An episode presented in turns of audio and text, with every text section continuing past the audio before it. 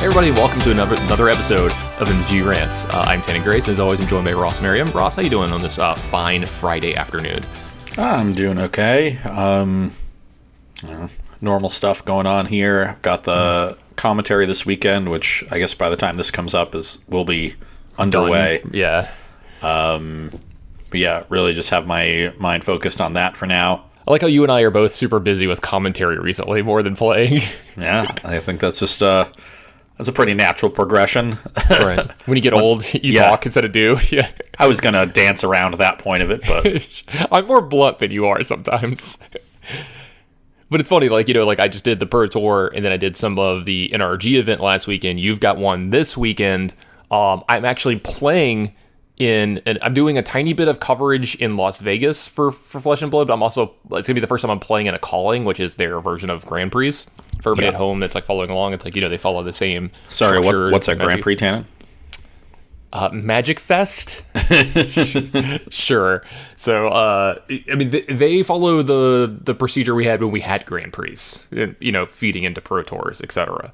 So super excited about that. Speaking of Flesh and Blood, I got my my preview cards in yesterday. If everybody at home, I may have talked about this the last time, you may have missed it. They do preview cards a little differently than WotC does. While we still get it the way that people in Magic get it, where they send us a digital file in our email so we can post the card onto social media.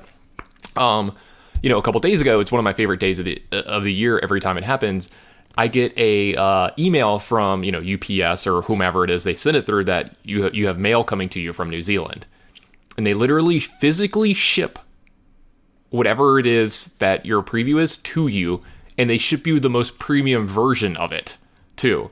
And mine was really cool because so they send it to you in these nice little — I'm showing Ross right now — these nice little envelopes that are officially done by the company, where all their cool stuff comes in these little black envelopes that are kind of like a little collector item too.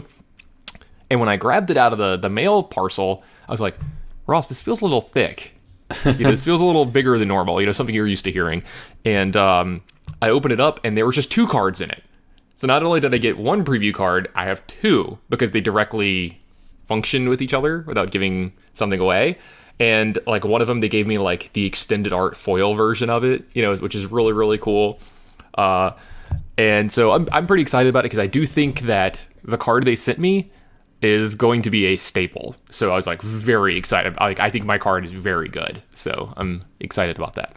Always nice when you get a card that is actively good instead of some, chaff common.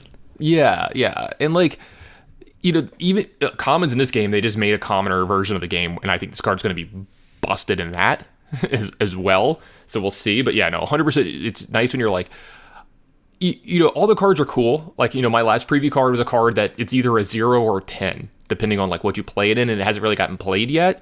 But it's cool in certain decks. But the big thing about it is that's my card, right? That's cool. I'm forever attached to it. But if I ever get to see it played on camera, there's that extra part of yeah, that's really sweet. That's my card kind of thing. So I was gonna say, how have you been the last week? Anything going on? Nothing really. It's been a pretty slow week. Didn't even get any softball in because Tuesday we had an off day, and then last night it rained. So yeah, it's been super slow for me over here. That's why I'm really just focused on commentary for the weekend. So did a good amount of cooking this week, which was fun. Ooh, I'm jealous. Made some paneer tikka masala. I saw that one and I got really, really jealous. That one looked I love paneer. So yeah, I'm gonna make some scallion pancakes once we're off this call, and I'm — sometime over the weekend, I guess. I have this pasta sauce that I make pretty frequently. That's a red pepper cream sauce. Mm-hmm. And this, normally I just toss it with regular extruded pasta, and this time I'm doing it with some cheese tortellini. So that's going to be good. Ooh, I love all of these words, Ross. You're speaking my love language right now, I think. And I've got to make my weekly tortilla. I make a Spanish tortilla every week because they're so good. Yeah. And last week I put a whole head of roasted garlic into it, And so I'm just going to do that again because it was delicious. I find that any recipe I get, whenever it calls for X amount of garlic, I usually like double or triple the amount of garlic that it tells me to do. Yeah, I just see that a recipe has garlic, and I'm like, okay, I will add a Ross appropriate amount of garlic. I don't care what the number that you have there is. I will ignore that. They're not the boss. They're not the boss of you. They don't get to tell you what to do in your life. You know, you're the hero in your own story. You get to do whatever you want. You know. I guess there is some. I guess other news for this weekend. I'm not even sure if I've told you this yet, but okay. Ooh, I'm excited. You've met Christopher McCurry, right? Yeah. Yeah. He is actually moving into our house tomorrow. Right. Okay. I kept forgetting that this was coming up so quickly. It like snuck up on me. But he had been renting the bottom part of a house from some people, and they for some reason were selling the house, so he had to move out, and so he's moving into here for a couple months, and Travis is actually moving out at the end of July. He's moving back to Orlando, so Chris is just going to move upstairs once Travis is out. But there's going to be four of us here for a couple months. I've kept telling Chris that I'll be around when he's moving, and I realized today that I'm doing commentary this weekend, so I just won't be. Well, you'll technically be around, you just won't be available. Yeah. There's a distinction between the two. It's fine, but there's a distinction. Fortunately, he's been moving, boxes and stuff just in his car over the last month. So that's there's already like most of his stuff is already downstairs. He just has to move like his bed, like the big things that he needs a U-Haul to move, and help moving in that I'm not going to be there for. So it's going to just be him and Travis, I guess. Oops. Right. I mean, you can help out when you have a moment and stuff. Well, so. I mean, I'm not even going to be in this house. We're doing the commentary from Corey's house still. Actually, it's going to be me and Brad in Corey's basement. So nice. I'm going to be over there. Nice. And I'm planning on going there tonight. We're recording this on a Friday. Just in case anybody wants to go back and watch it, what channel was that on? On Twitch. Is it the Manitrators channel? Manitrators, yeah. Okay. Just for everybody at home if they wanted to go back and watch, because I'm going to try to watch that this weekend. I have a Pro Quest Saturday, which is like a PTQ that I'm playing in, but I like Popper a lot, so I like commoner versions of games, so I'm going to definitely check it out. Yeah. No, Popper is sweet, and the metagame seems pretty coalesced around a few decks, and we'll see how that plays out. But the format has gotten a little bit less grindy than it used to be and a little faster, which I actually kind of like. Mm-hmm. I think the format was a little bit too just sort of plotting, a couple years ago. So it seems like we've reached a sort of critical mass of powerful, cheap cards. Agreed. At common. And that has sped the format up a little bit, like... like the best version of the Boros deck doesn't play the Monarch card anymore because it's too slow. Whereas it used to be like one of the best cards in the deck. That was a big thing for the format, was Monarch being good made the format very slow and grindy and stuff. And now the format is fast enough that like Monarch cards still see play, but they're not dominant. Makes sense. So sorry, Chris, that I'm not going to be around to help you, move your stuff in. Oops. Yeah. I think he's doing all the moving tomorrow on Saturday when I'm going to be gone all day. If he was doing it Sunday, like we don't start the top 8 until 4 o'clock. So, if he was midday Sunday, I could have helped out. Or tell him you'll help out a little bit on Sunday. There you go. Yeah. All right. I mean, I don't think he has much to move. It's really just like, dressers and like the furniture. There's a couple couches he has to move in. Right. There's a lot of stuff. Yeah. All right, let's kind of get into the meat of it. For this episode, we reached out to the community. You may have seen it on Twitter or in our Discord. We wanted to do a mailbag episode because it's been a while since we've directly interacted with everybody at home. And this took a little pressure off me, which is, if you've been keeping up with me on social media or anything recently, I've been A, very busy, and B, I've had something very important going on in my personal life that's kind of kept me away from, keeping up with Magic as much as I would have liked for the last week or two. So this makes it easy, and that's going to lead us to the first question of our mailbag episode today. This comes from Cathal, and it's, how is Benny doing? Benny's my dog, for everybody at home. If you don't know, which I don't know how you wouldn't know listening to our show. So I'll give a little bit of a backstory if you didn't listen to last week's episode. When I got home from New Jersey doing the Pro Tour, I didn't get to see my dog that day because that morning she had been brought into the vet. I did go visit her when I could. She'd been brought into the vet because she was shaking and something was obviously wrong with her.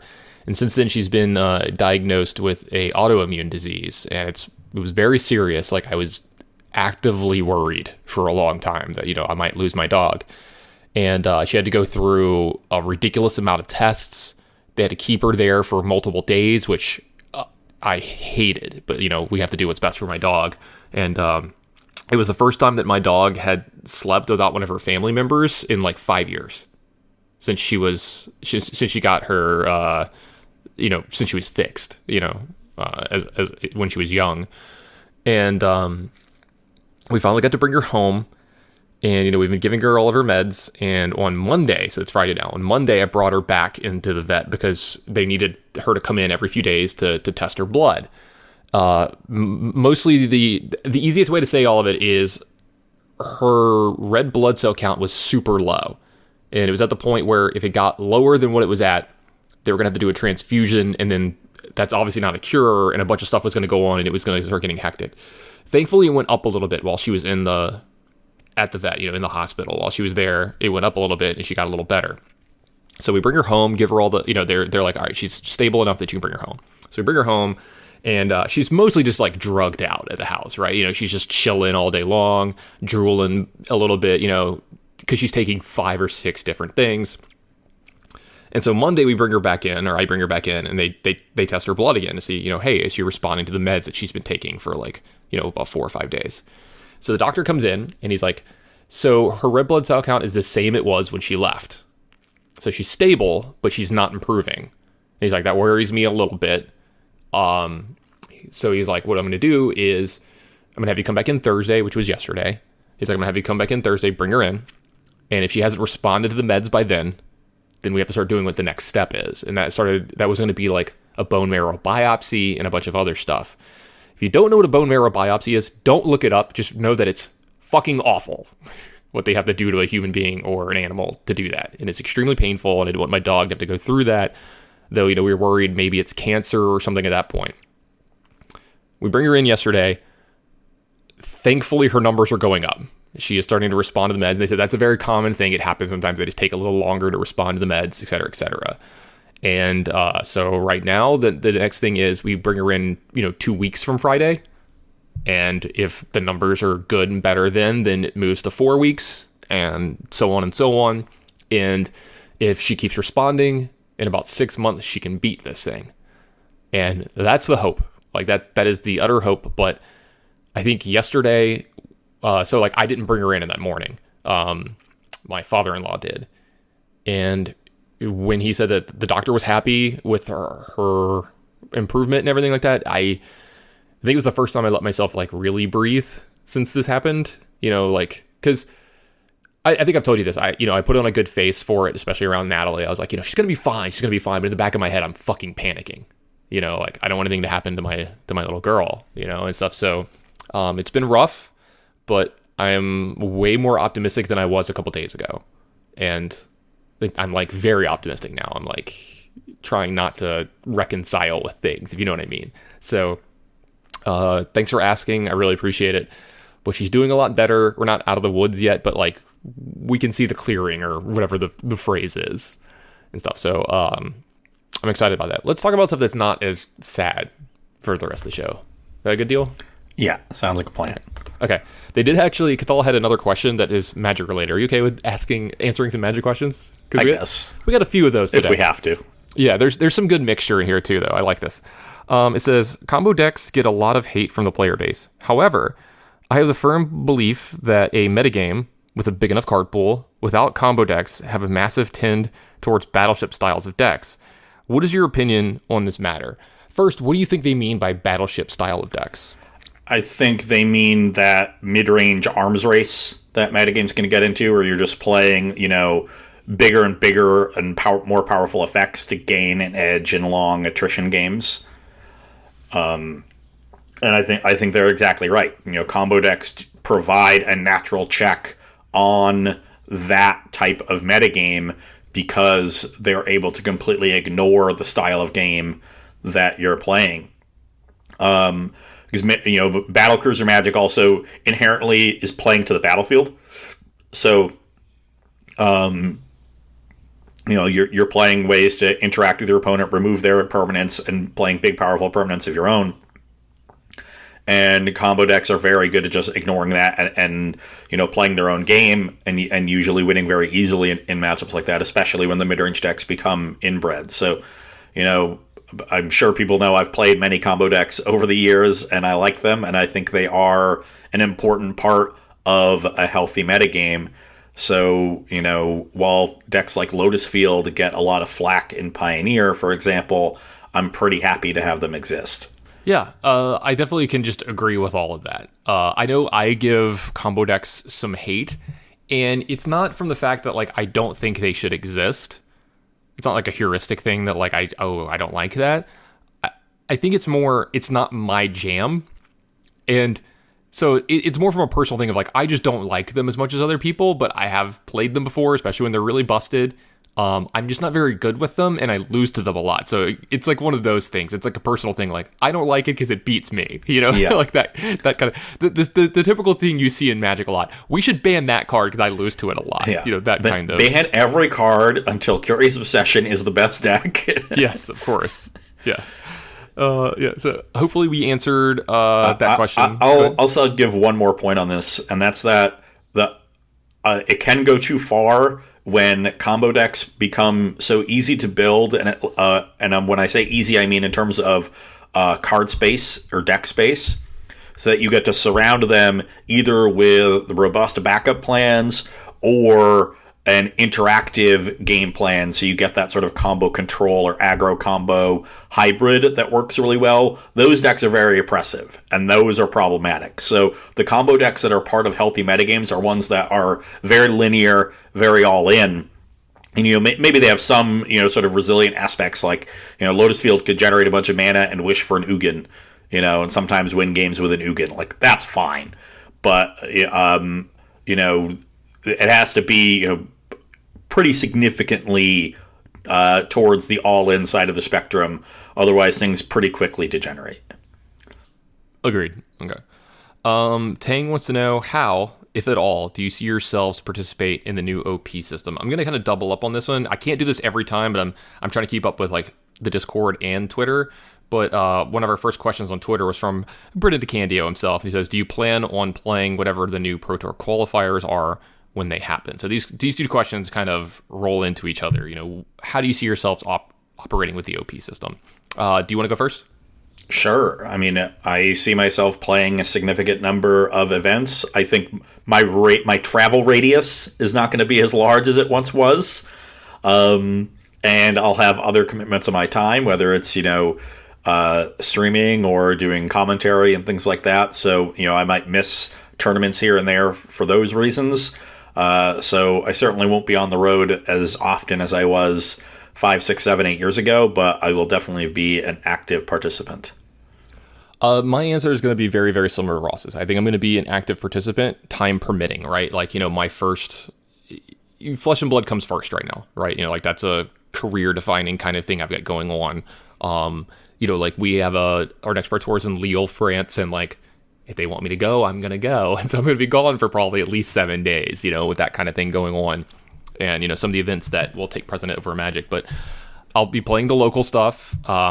My radius is probably a little bigger than yours when it comes to certain things. But I'm used to that, right? Like, I have to go further usually for stuff because, you know, Baton Rouge, Louisiana isn't a mecca for competitive Magic, right? You know, like, you could go 1 or 2 states around you and there's just tons of stuff going on around you, right? Within me, it's like, there's like one thing in Texas and then I have to go all the way to Atlanta, you know, and these are 8-hour drives. So, you know, hopefully, yeah, I do make it back to the Pro Tour. That would be amazing. It's been quite a while since I've played on it. It's been since PT 25, the 25th anniversary, not the 25th Pro Tour. You know, I don't. Which is more recent than I played, right? I played London, which was right before that. I think the one before that or something like that. Sure. Yeah. As I said, no, because that was still when it was an MC. Yeah, I had some pretty big gaps towards the end of my career. Like, between that one, I think the one before that I went to was like years before, which was like probably, I think, which Spain was that? It was Valencia, Barcelona. Valencia. Yeah, I think Valencia was the one before that. And then, I took some time off and stuff, et cetera. But I do see myself participating in the OP system quite a bit. Especially if it ever gets around to limited. If it ever gets around to limited, I'll go a lot further. Don't hold your breath, Tannen. Yeah, I'm aware. And that kind of stuff. So we'll see. You get to take a second off here, Ross, because the next question from Chase is, this one is just for Tannen, I suppose. But now that Flesh and Blood has had its first Pro Tour event, what are some of the things you'd like to see done differently or improved in the future regarding OP? Do you have an answer, Ross? Did you want to? No, actually. He actually thought about it for a second. Everybody at home, when I asked this question, Ross actually contemplated for about half a second. I saw it. He's like, what smart-ass thing can I say here? I couldn't come up with one, Tannen, okay? Are you happy now? No, I wasn't calling you out. I was like, at least the effort was there. I approve. I'm excited about it.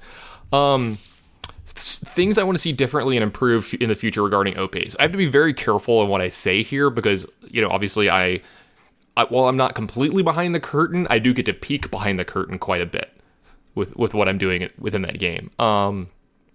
For improvements in the future regarding OP, they need to improve a few of the back end things like rating. In this game, like we have an ELO rating like you do in Magic, and it's a little funky and stuff right now. And the way they're giving out invites with that kind of stuff, it's going to be old boys club, I think, a lot in the future. Whereas in like the people who got in that way, it's going to be very hard for them to be supplanted, kind of like the MPL was. And I don't like, while that's actually good for your game in some instances, especially early, like, yeah, all the OG players that have put in all the time and effort get rewarded, right? Like they get to go to the Pro Tours, and if they're doing well, they get to stay. Like that's great, but the people who are really getting into it now, you don't want to create that barrier for entry where you can't make it, which I think is one of the, if we can learn anything from the MPL, or one of the things that we need to learn from the MPL is that was one of the core problems, in my opinion, is I was bombarded with things of the MPL, right? Like watch this thing every weekend. We want you to engage with it, watch it, get really into it, but you can never do this. You can never be part of this. And like, that's a huge problem for me because something I didn't say about, the OP thing that we were talking about before this with Magic, that's how I identify with Magic, right? I identify with Magic at playing it at its highest level, at like trying to make the Pro Tour, being super competitive, right? That's Magic to me. I know that's not for everyone, but it is for me.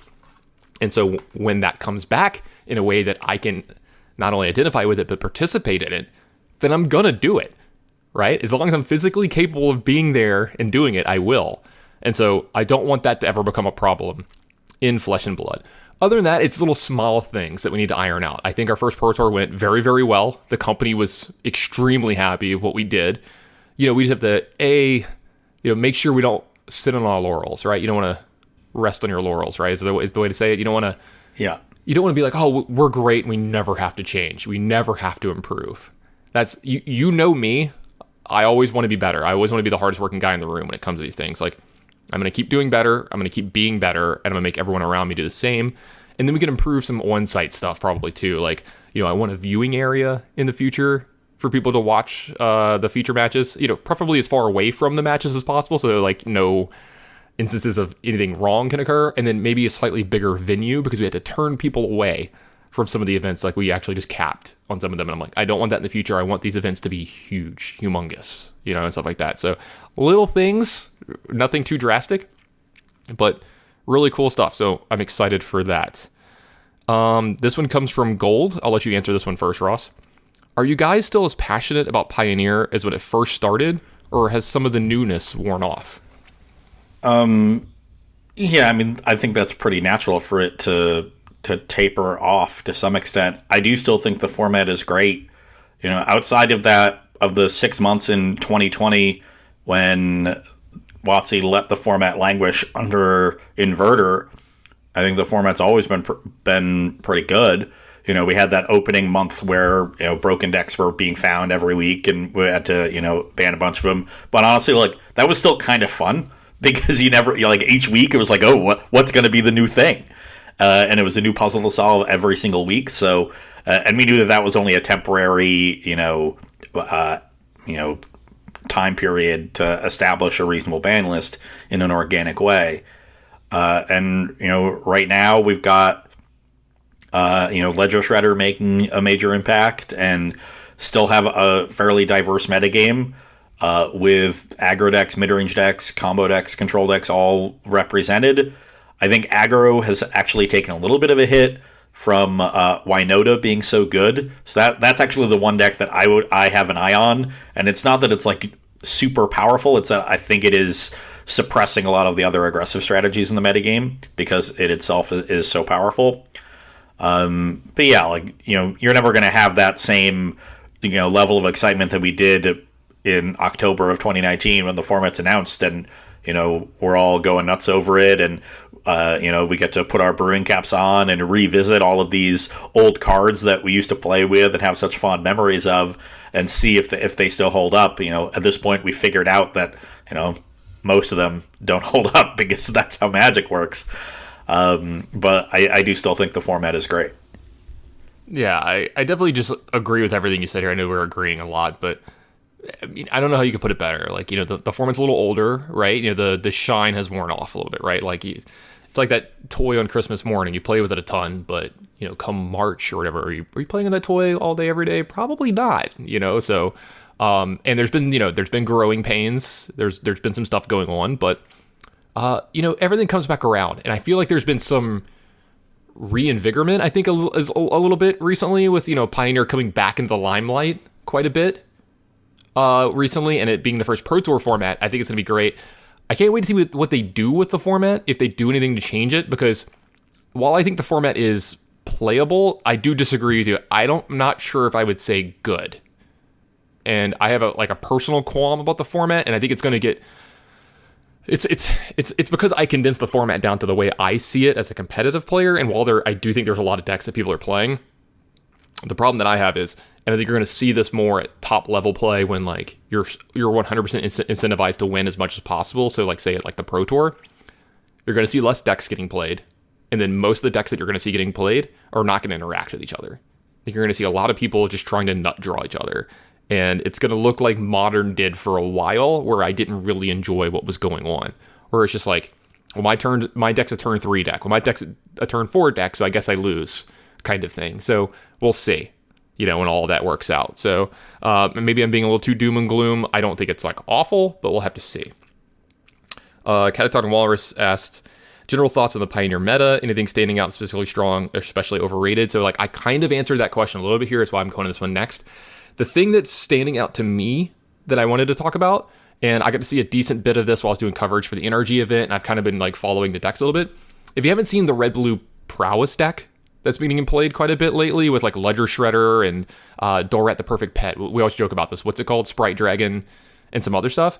That's a deck that interacts a little bit with the opponent and their creatures and stuff that I think actually has some legs. I like that deck a lot. I like a lot of the cards in it. It looks really sweet, and it's very powerful when it gets going. So yeah. I like that deck a lot, and so I think that can shake up some stuff. I've always thought that Boros Heroic was a kind of mediocre deck, but Reckless Rage was such a good removal spell that it really elevated it, and the Is It Prowess deck gets to play Reckless Rage because all the Prowess creatures and Ledger Shredder survive it, and, you know, Adoran survives it a lot of the time as well, so...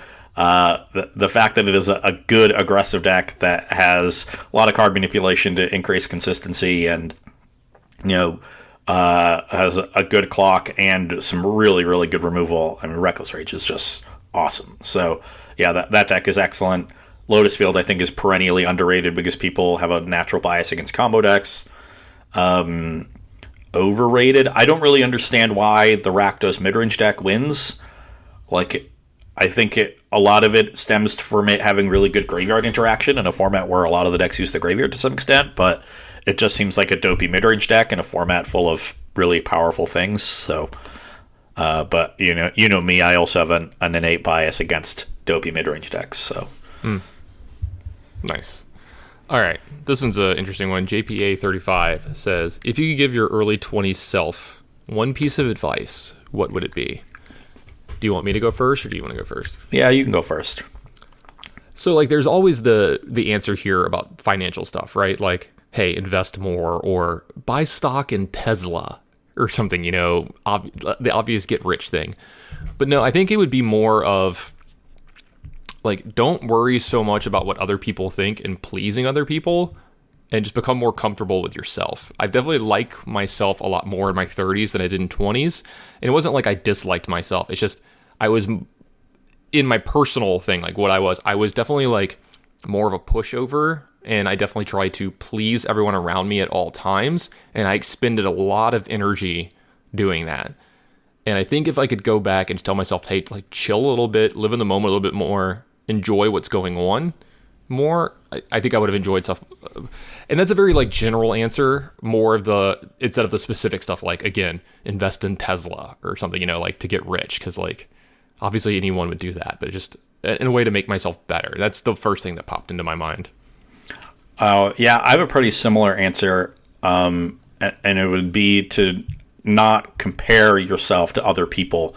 Yeah. And instead, like, compare yourself to who you were, you know, yesterday or the week before or whatever. So always focus on self-improvement and, you know, being better than you were and competing with yourself, as opposed to saying, you know, I want to be better than everyone around me. Because that really just leads to a lot of very unhealthy behavior. Yeah, no, that's a really good point too. I like that one a lot. I think we all compare ourselves to other people too much. It has a lot to do with social media and people posting, you know, the 99th percentile of their life only. And you, yeah. You compare that to your like 20th percentile, and you're like, man, my life sucks, when it's actually better than you think it is. Not trying to dismiss any struggle anybody has, but Skedges asks, what is your favorite part about making the podcast? Honestly, it gives me an excuse to run into Ross every week. That's literally my favorite thing, is I get to talk to Ross every week. Yeah, it's a nice time for us to, like, you know, even just catch up and, you know, stay connected. And that was something that we had lost, you know, shortly after the podcast began, you know. And even in 2019, like, you weren't traveling nearly as much, so we didn't see each other on the road and at tournaments that often when we started it. So, yeah, completely agree. Yeah, exactly. Let's see here. This is from Brent Wagner, our lovely editor. Do Ross Tannen still hate four-color control, or do you now prefer four-color elementals of Yorion? I don't think I ever hated it. I just like always had this weird thing about the deck, but I do think the four-color elementals is a very, very good deck from what I've been watching and seeing lately. So, to be clear, when I was railing against this deck, that was before the Lurrus ban. And the metagame is very different post-Lurrus ban. What happened was the, you know, Lurrus decks were able to be much more all-in and not really care about having elements in their 60 that would benefit them in longer games, at least not many. You know, like think of Grixis Death Shadow. This is the primary example. A deck that has really, you know, disappeared post-Lurrus. Yeah, and I thought that was going to be a deck that most suffered of all of the Lurrus decks, and you know, even Hammer Time has suffered a lot, and it's because, you know, they were able to be a lot more all in, make sure that they were putting more pressure on their opponents because they knew that Lurrus was always there to back them up. You know, it's not just that like Lurrus is a powerful card; it's that you literally had one every single game, so it was like you were playing, you know, 12 of them, because you just always found it. And so you got to put more slots towards, you know, punishing people who stumbled. And the four-color decks are prone to stumbling, and so it seemed very easy to punish them. Now, post-Lurrus, much, much harder to punish those decks, because all of the Lurrus decks have to now start incorporating different elements to win longer games. And that's exactly what Four Color wants them to do. It wants the metagame to slow down because it knows that it's going to have the advantage in these long games. It's the best Battlecruiser deck. You know, I didn't call it at the time, but in hindsight, it was not that difficult to see a rise of Four Color in a post-Lurrus world. So I no longer am mystified at the deck's success, and as long as, you know, we don't have any, you know, major shakeups, it'll certainly be a top deck. Yeah, absolutely. Back to some of the questions from Twitter. This is from Austin Olette. What is the biggest piece of advice you would give someone who has hit a slump in their results for Magic? A couple things. You may experience some burnout, so you might need to take a step back for a little bit. It could be the other way around. if you're like not putting in enough volume, like you're probably not going to see the results you want because you're not playing enough.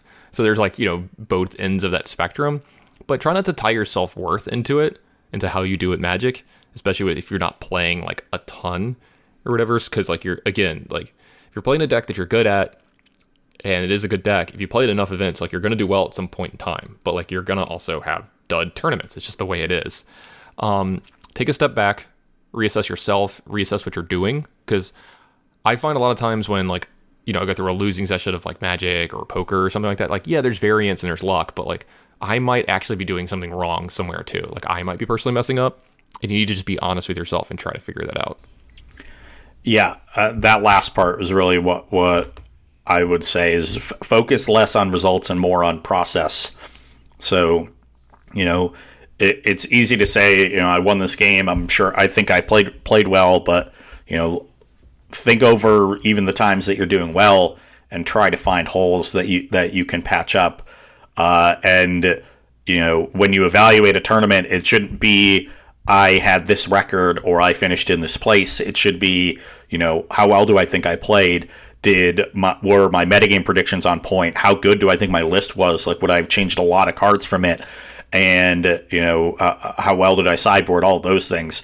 Those are the questions that you should be asking yourself after tournaments. And even if you went 0-2 drop, if you think you played those two rounds well and you think your deck was good, then you should be happy with that and move on. Because, like Tannen said, you're going to have bad tournaments even when you play well and have a good deck. And you're going to have good tournaments sometimes, even when you don't play as well, because this is a game with a significant amount of variance. So you have to account for that in the way you approach your self-evaluation. Mm-hmm. Craig of Canada has a couple of questions that might take a little bit. So you're made the Kings of Magic tomorrow. This sounds great, actually. You're tasked with introducing 5, quote, non-pro players into the Magic Hall of Fame. Who would they be? The first one would be, for me, like off the top of my head, is Brian David Marshall. Yep. Yeah, that's easy. I'm trying to think of whom else. Like Rich Hagon, probably. Yeah, Marshall Sutcliffe. Marshall Sutcliffe, definitely. If you could Maria Bartholdi. Yes, Cedric Phillips, Patrick Sullivan, as non-players. You know, yeah. Like nothing against their careers. It's just like they did not have Hall of Fame Magic careers, but I think what they've accomplished for the game.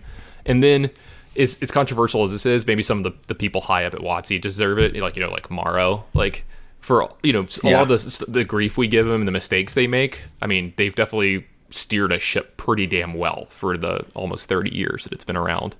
You know, you could also maybe artists like, you know, oh, for sure, yeah.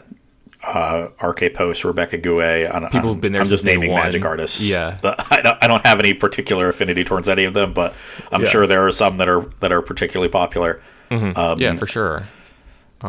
Yeah, like I mean, I'm sure there's some people we're missing, but off the top of my head, just people like that who've had large, wide arcing impact on the game, but didn't like win a Pro Tour, right? Because there's a lot of people that have had a lot of impact in the game, and maybe even more than some Pro Tour champions. It's not taking anything away from being a Pro Tour champion, just saying that like there's more to the game than winning actual games of Magic.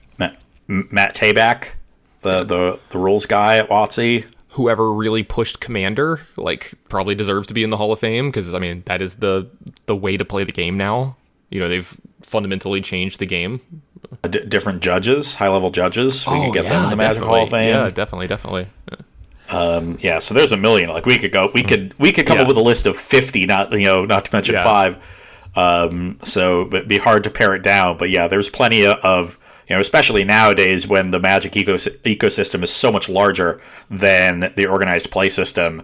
There, you know, cosplayers. There's another group of people that you could very easily recognize.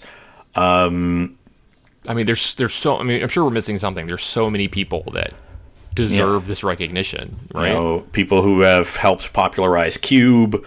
You know, whoever ran the dojo back in the day. Right. And you know, whoever runs like major Cube and Commander websites today. Mm-hmm. Tell me when to stop, because I'm sure we can keep going. Sure. All right. Well, the next question is like in the similar vein. So let's move on so we get some of that one done. It's from Craig as well.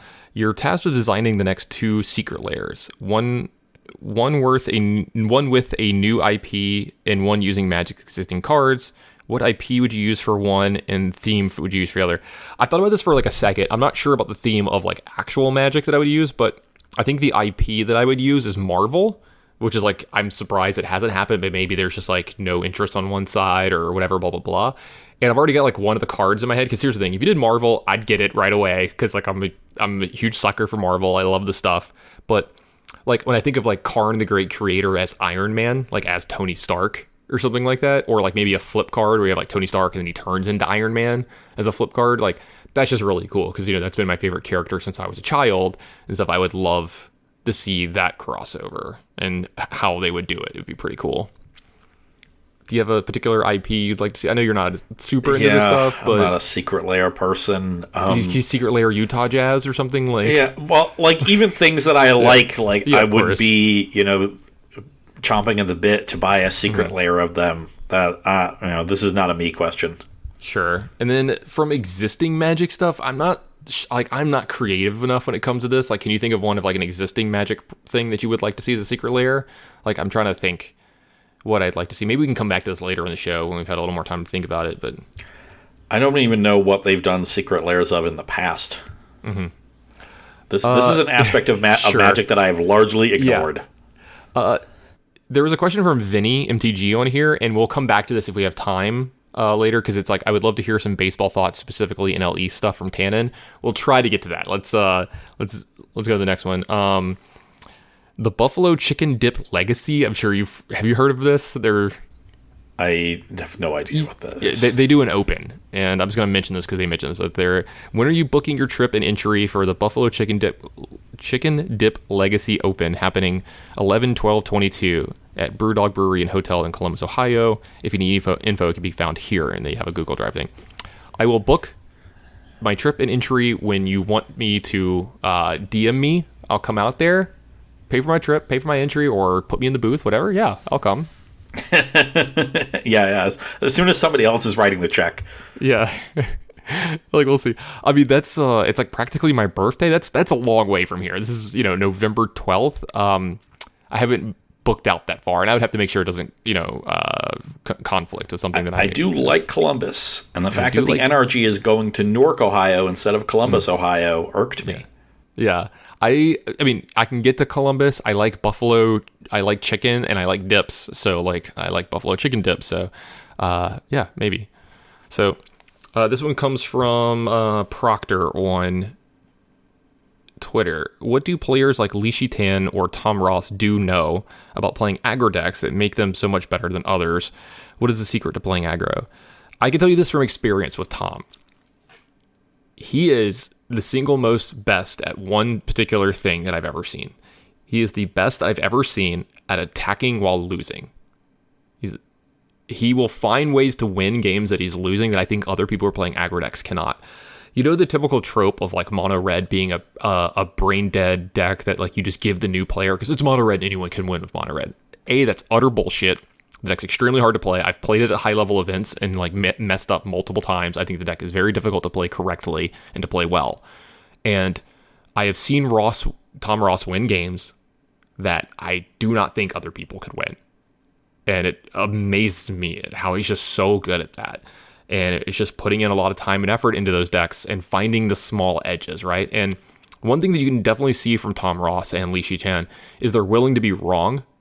So, like, you look at their card choices, and it's not just your typical, like, here's a good 1-drop, here's a good 2-drop, here's some good burn spells, here's some lands, go, right? Like, they played cards that other people didn't think were playable and did it to great success. So they're willing to put in the time and the effort that it takes to be good at aggro, and that's the secret to playing aggro.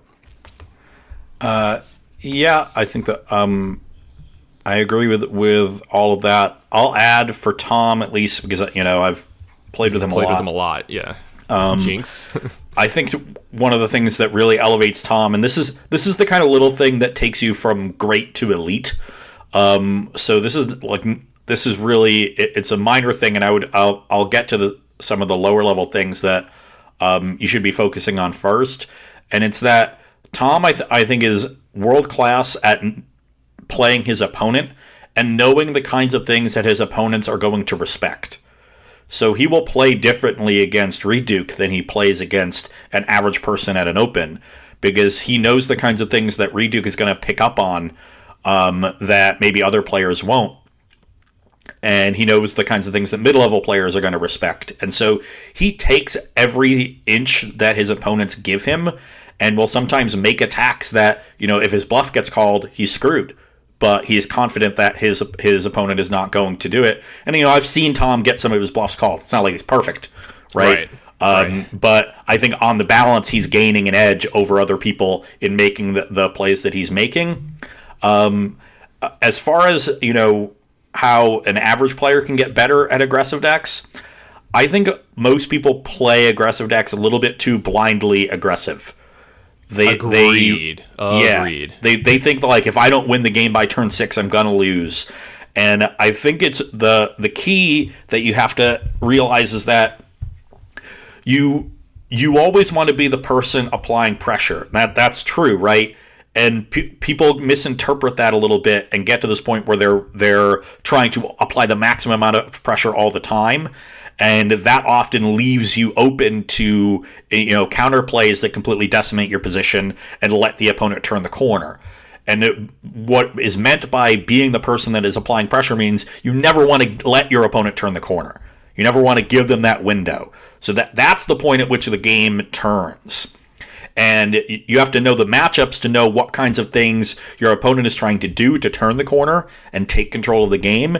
And, you know, yeah, sometimes it is worthwhile to take the risks and, you know, not play around the sweeper as a canonical example.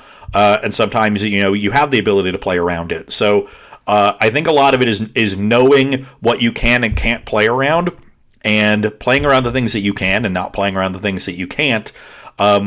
But the way most people, you know, tactically play their aggressive decks, they're playing too aggressive and opening themselves up a little bit too much because they just think that's what aggressive decks do.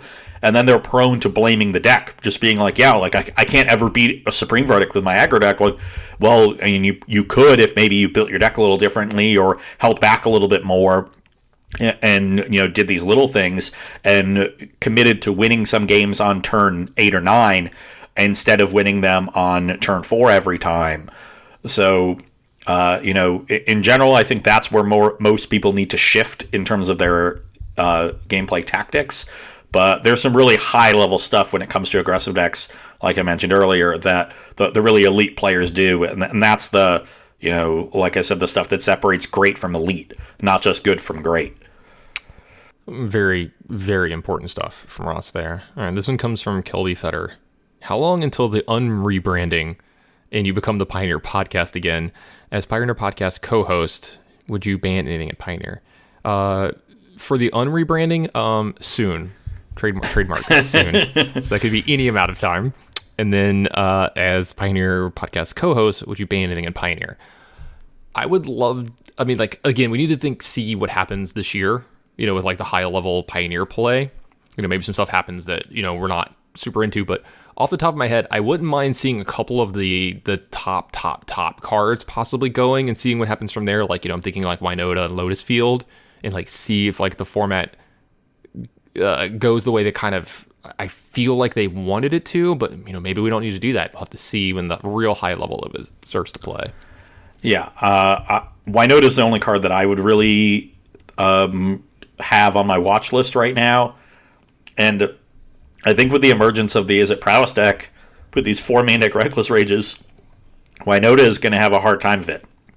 And that's all, you know, just by existing as another good aggressive deck, Is It Prowess is canceling out my main reason for wanting Winota out of the format is, you know, suppressing other aggressive decks and narrowing that range of the metagame. So while I would have been much more gung-ho about banning Winota pre-Ledger Shredder than I am now, so now it's much more of a wait and see, but that's the only card that is even on my watch list. You know, I said earlier, I like Lotus Field. Sweet. This is from Yeoman5. What's up, Yeoman?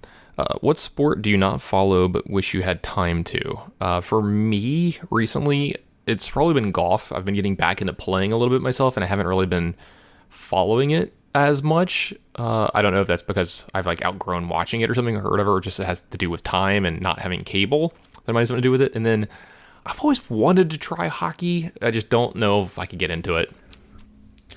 Mine is actually tennis. I followed it pretty closely for the last, let's say, 20 years. For about, like the 2000s and 2010s. Really, since the pandemic hit, since 2020, I just haven't followed it as much. And it's one of those things where, like, a lot of things happen, like, during the day when I'm trying to do other things. You get some night matches, especially at major events, but then I got to figure out, like, when everyone is playing. And there's just a lot more onus on me to try to watch the matches I want as opposed to... and I think it's because it's, you know, not as popular here, so the information just isn't as readily available. And Federer's been out injured and is, you know, super old now and probably isn't competing for another major. That's put a little bit of a damper on it for me. But I do like some of the young guys. Like I like Medvedev a lot. I like Tsitsipas a lot. There's this new Spanish kid who's, you know, one of the favorites at the French Open this year at 19. It starts ALC and there's a V somewhere in his name. Sure. Alcivaro, I think, is his name. That sounds right. Sure. Yeah. I think his first name is Carlos. I'm not sure on that. So don't quote me on that. But it'd be cool. And the French Open is going on now. But like the French Open matches all get played in the morning here because it's after, you know, they're late morning into the afternoon in France. So if I want to watch them live, I've got to be up super early in the morning, which I never am because I'm a night owl. So I could watch them on, like, you know, replay later in the day, but I don't know. I've just sort of fallen out of it. And I kind of want to get back into it because we're really starting to see the changing of the guard from the old generation. You know, Nadal, Djokovic are still great. Federer, who knows? Maybe, you know, maybe he'll pull like a Jack Nicklaus in what is it, 86. When he won the Masters at 46, do something crazy like that, get one more. That would be really awesome to see. But we're starting to see the young guys really take over, and some of them are really good. Medvedev is, oof. He reminds me a lot of Juan Martín del Potro. Both have that lanky, easy power. I totally understood that reference. I did not. Sure. 2009 U.S. Open champion Juan Martín del Potro. Sure, exactly, right. He came on. I think he was 21 that year, and like crushed the hard court season over the summer, and then beat Federer in the 2009 U.S. Open final, coming back from down 2-0. And everybody thought he was going to be the next big thing, and then he just had a rash of injuries for like a decade straight. It was, a lot of it was in his wrists, but then there were a few more. So you know, never really had the opportunity to live up to the hype, which is unfortunate, but he was super fun to watch. I liked Del Potro. Mm-hmm. Sure. All right. Parth was the next question from Twitter, and they wanted to know, do you prefer high-powered or low-powered formats? Is it different for constructed versus limited?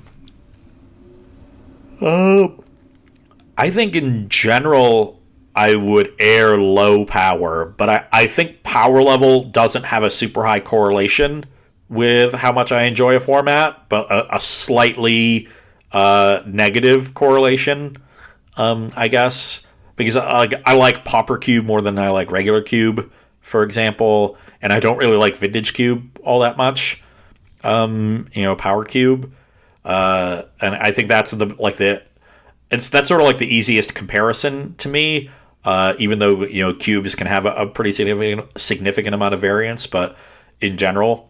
And I also am a fan of, like, you know, limited and sealed deck because or draft and sealed deck, and those things are lower powered formats, but they're so different than constructed that it's sort of hard to compare.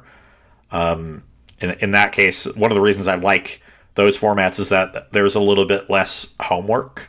You know, when you're preparing for a constructed event, it's like learning all of the different, you know, major archetypes, and yeah, there's some of that in limited, but there's a lot more on the fly, you know, thinking, and a lot of more, I think, unique situations that come up, and that's what I enjoy about it, which doesn't really, like, you know, have much to do with the power level of the format, but sure, in general, I would say slight preference towards lower power.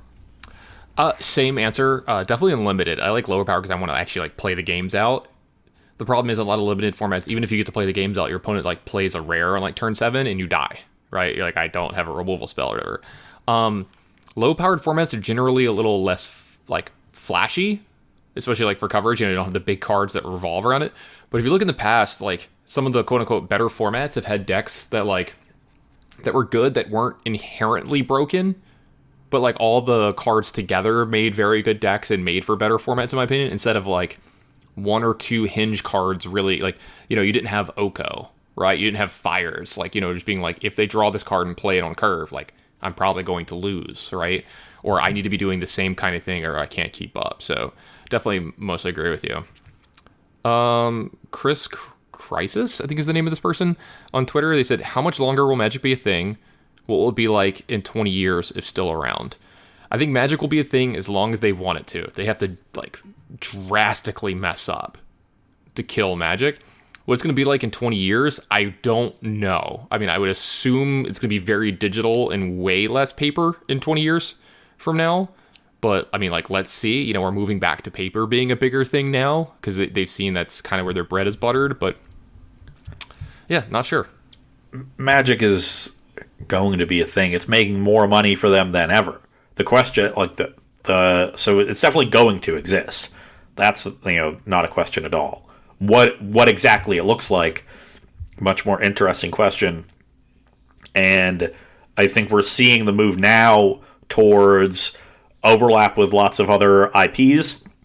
I think you're going to see Magic exist in other media spaces. You know, we've heard for years about this development of a Netflix show or a movie. I can't even remember. Maybe both. It's like, Netflix. Yeah. But is it a show or a movie?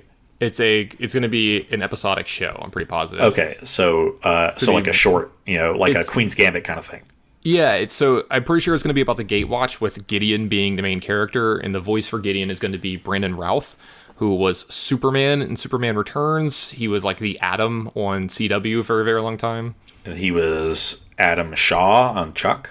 He was. I recently rewatched Chuck, by the way. So did I, actually. It still holds up. God, that show is great. I rewatched it like 2 months ago. Same. How did we were probably doing it at the same time, and I didn't realize. We probably should have just like had some mandates. Yeah.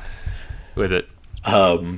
But I think you're going to see a lot more of that. You're going to see, you know, overlap, you know, cross promotions with all these other things, and you're going to see Magic become a more ubiquitous part of, you know, nerd pop culture because it's growing in popularity. People really like the lore behind it, and so I think you're going to see a lot more emphasis on, you know, WotC monetizing that lore in other spaces.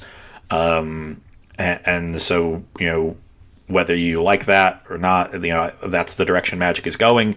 You're going to continue to see Commander and Cube, and, you know, maybe in 20 years from now, there'll be another super popular casual format that people have invented and that grows over time. And I think you'll see a you know, diminished OP system, you know, similar to what we have now that, you know, it exists to satisfy the people that, you know, want to play at a competitive level, but does not allow for a professional class of Magic players.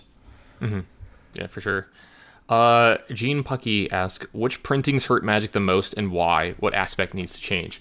I've got a couple answers to this. One that I think hurts Magic a lot is the Pringling issue kind of thing that we've had recently, and that just comes down to cardstock. It's definitely decreased over the last few years. You can just see that as a product in general. The actual cards itself are made worse. And I think that has a lot to do with just the amount of cards that are coming out, which I think hurt the game a tiny bit. Just too much is too much, right? But then, like, I think about specific products. Like, more Magic is good, right? Like, you know, there's stuff for Commander players now. There's stuff for competitive players, whatever. The things that I think have hurt the game the most recently are the sets that, like, I just kind of can't wrap my head around and don't get, and these seem excessive, money-grabbing, and I think they're going to hurt the game because, like, you're draining people's wallets too much for products that aren't great. The two that immediately come to my mind are the new Commander set that's about to come out, like Commander Legends, whatever it's called. I think that set's awful. Like, I'm not a Commander player, but, like, I do not see cards in it, like, worth behind the packs. They're priced higher than normal packs, and when I look at the version of this that came out before, it had, like, mana drain and there was some other card. I literally mana drains the one on top of my head, but there was like 4 or 5 cards on top of it that were like the Vampiric Tutor. And so a bunch of like, you open this up, this is worth money, right? And that's just to name like a couple cards. There's a ton more. Plus the set itself was good. The set itself was good, right? When I look at it now, I'm like, do people actually want some? I'm sure they want some of these cards, but like, there's no reason to really buy boxes. Like, this is a set where you should just be buying singles, like, in my opinion. And then the double feature from Innistrad, I think, is the worst product they've ever produced, or one of the worst products they've ever produced. Yeah, I can see all that. I don't have like super strong opinions on individual product, but I very much agree with your point that they're, releasing too much total product.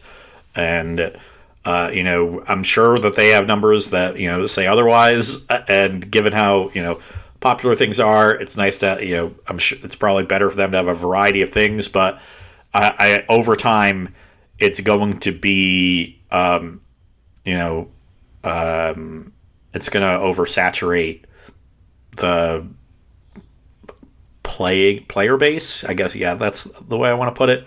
And it's gone to the point where I've stopped trying to, I've never kept that much up with supplementary products anyway. Like, I'll check in just to sort of see, like, are any of these cards going to affect Legacy? And now Legacy isn't even really a thing, especially for me. But, we even have things like, Modern Horizons sets as supplemental products. And, we're going to probably have a Pioneer Horizon set, coming out in the next couple of years, and if I want to be involved on the pro, the competitive side of things, there's all the alchemy changes on Arena if we're ever playing Standard. Yeah, I don't like that stuff either. Yeah, it's just so much to keep up with, and it's going to demand so much of my time and to keep up with it, and if the rewards aren't there. If I can't, if I'm not getting to the point where, if it takes me 30 hours a week to stay sharp, at least, just keeping up with the cards and knowing what's going on, that is, a part-time job, and you're not really rewarding me in that aspect. I'll probably just choose to, either try to minimize. I'll certainly choose to minimize the amount of Standard and Arena format Magic that I play, but I just will, be at peace with not being as prepared for those kinds of events, and I think that's a shame, because I think a lot of other people are going to be in that same boat, and ultimately is going to diminish the quality of the tournaments and the coverage that you're doing at those tournaments. The quality of play will diminish. And, that's only going to push Magic further away from organized play. I mean, apparently that's what WotC wants. So that, no surprise that it's moving in that direction. But personally, I find that unfortunate. Yeah. Carter A. Kelly says, is Pioneer back for real? It seems like it. Yeah, I absolutely think so. Like, you're getting what was going to happen to Pioneer had the world not stopped right after the format came out, and it kind of like shook, it was just out in paper for a little while, but it never really got to have the exposure that it needed, because it's a paper format, because there's no real way to play it online besides MTGO. And, if we had big events, it was going to be at all the big events. You're starting to see it at all the team events and stuff too. I think Pioneer is back, and in a big way.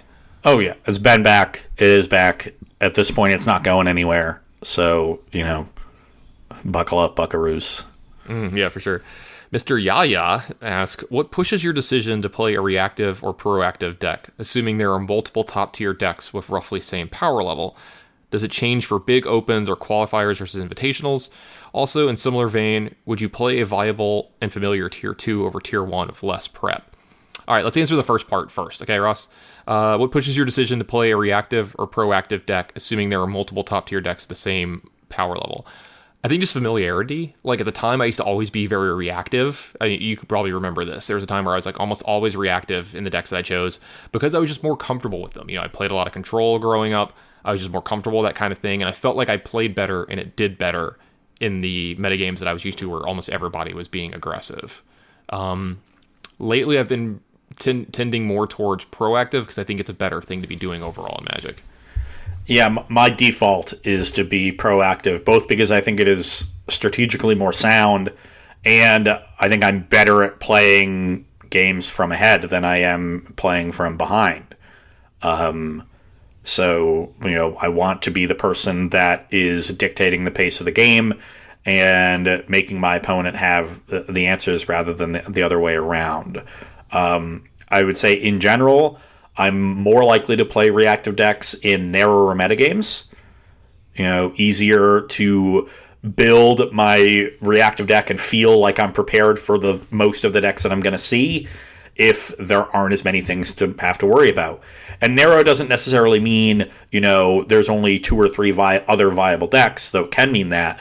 But in particular means, like, the styles of decks don't deviate that much. So if it's a metagame like the recent Standard metagame that seemed very mid-range heavy, that would be a metagame where I'm more inclined to play something reactive and controlling, because those decks play very similarly. There's likely to be a lot of overlapping cards that I can play that are going to be good against, you know, Esper and Jund, or and the various decks that saw play there. You know, if I'm in a metagame where I know I have to play against a good mix of aggro, combo, mid-range, and other control decks, I'm much less likely to want to play a reactive deck and have to figure out how to economize my 75 slots to prepare for all of those different angles of attack. Mm-hmm. Very good answer. Does it change for big opens versus qualifiers or invitationals? Yes, absolutely. For huge opens, I always went with something that, like, A, I knew I would play well, or B, was, like, just inherently powerful, right? But when it got down to smaller tournaments, like qualifiers or invitationals, things that are a little more homogenized, in, like, they're just a smaller player base, if you could accurately predict what you think is going to be, like, the average decks played there, I definitely made some wilder or different deck choices because of the size of the event and the perceived metagame. Yeah, easier to predict the smaller metagame, so easier to build your deck and be well prepared, so you're more likely to play a reactive deck in a smaller tournament than a bigger one. Mm-hmm. And then, also in a similar vein, would you play a viable or familiar tier 2 deck over tier 1 of less prep? Absolutely. If I was something that I was, like, you know, very good with, I knew it inside and out, and then the tier 1 deck is, like, complicated for sure, or it's just something I'm not familiar, like, I'm not okay with or don't really want to play, because sometimes I just don't play a deck because I don't like playing it. Like, I do not have fun playing that style of deck. Then yeah, absolutely. Yeah, same. I value my preparation of the deck, you know, very highly. You know, that said, like, I'll try to prepare with tier 1 decks, you know, so that I know them and I don't get myself into this situation. But if I am, I'm more inclined to play the deck that I'm familiar with. Sure. All right, let's see here. What's next? I'm going to go back to Discord for a little bit. This is from Catatonic Walrus, a very common commenter on our thing. Long-time listener, long-time commenter. Thoughts on the role of Modern as an eternal format?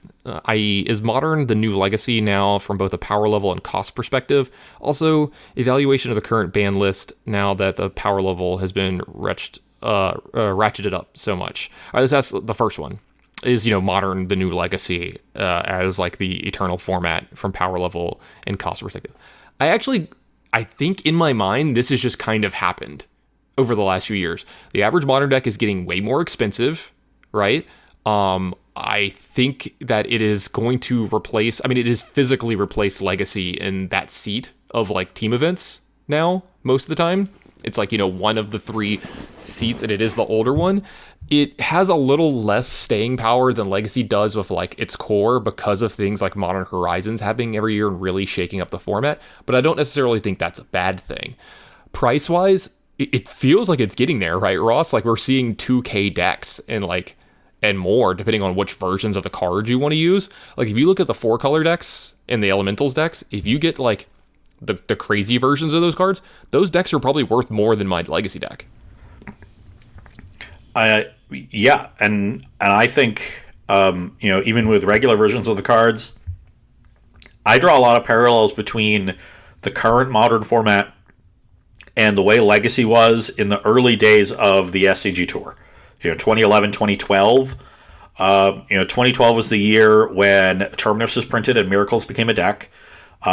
Largely that year was dominated by Teamer Delver that played Stifle. Then they stopped playing Stifle. Then they started playing it again when Terminus became a thing. But they played Nimble Mongoose. There was Maverick, which was the deck that I played, that played Noble Hierarch and Knight of the Reliquary. and then there was the Esper Stoneblade deck that Tom Martell won GP Indianapolis with in February of 2012. Those decks were popular throughout the year, and then over the summer, the Miracles decks started becoming a thing. The original versions of that deck were playing like Temporal Mastery, which was really bad, and they eventually, became Sensei's top control decks with 4 Terminus. But that, at that point, that was like right when dual lands started getting really expensive, but they weren't like multiple hundreds of dollars yet, unless they were, really, really high condition. Like you could get the a Teamer Delver deck in 2012 probably for like about the price of some of the more expensive modern decks these days. Like I would guess something like $1,500 to $2,000, and with your cards in medium condition and all, generally the cheaper versions of things. And that's a lot of modern decks are in that range these days. And honestly, there's Force Will Days, Brainstorm, and Wasteland in Legacy. Like those 4 cards are beyond anything that exists even in Modern today. But there's also a lot of cards in Modern today that weren't printed back then for Legacy that are really, really powerful. And instead, you were playing like a lot of weaker cards. You were playing Nimble Mongoose. Just looking at the Maverick deck from those days, really only existed because the format wasn't as powerful. And in particular, like Noble Hierarch gave you a significant mana advantage that was pretty good. Now you have Ragavan, and before then there was Deathrite Shaman that was super busted. So. There is just a natural inflation that happens as cards get printed in non-rotating formats. So, we're talking 10 years from the era that I'm speaking about. 10 years of cards makes up a significant amount of the gap that existed or that exists because of the cards that are in Legacy but aren't in Modern. So, yeah, I just think in almost every way Modern has just replaced Legacy, and that's a natural evolution. Modern initially replaced Extended, and now Modern has replaced Legacy because it's older, and we've got Pioneer to take my that former place that was occupied by Modern and previously Extended, and in 5 years time they'll probably make another format. Like when they made Type 1 and Type 2, they didn't have Extended, then they had to make Extended a few years later because there was too much of a gap between Type 1 and Type 2, and then, Extended was a thing starting in, 2000 maybe? Something like that? Something like that, yeah. Yeah, and, Legacy actually wasn't around for that long, the more I think about it. Yeah, Legacy was actually a community-driven format up until 2005, when it got official WotC support. This is when the names 2005 is actually when the names Vintage, Standard, Legacy, and Extended became codified. Before then, it was Type 2, Type 1, Type 1.5 was Legacy, and Type 1.x was Extended because it was rotating. All Legacy was take the Vintage restricted list and ban those cards, and play the rest of it. And they separated the ban lists between Vintage and Legacy in 2005. This is also when they allowed starter and portal cards to be tournament legal. They weren't before that time. And I remember Grim Tutor skyrocketing in price, and I won 2 of them that weekend at a Vintage tournament. This is if you look over Magic's history, this is a very natural course of events. So it may seem, new to anyone who hasn't been playing Magic for that long, but for the two of us, this is just the way Magic goes. Got to keep making more formats to fill the gaps. And I'm sure WotC is very, very happy to have competitive formats that don't dip into the reserve list. I do want to take a second in the middle of the episode right now to say thank you for our sponsors. Make sure you check them out. The OG sponsor, Barrister and Man.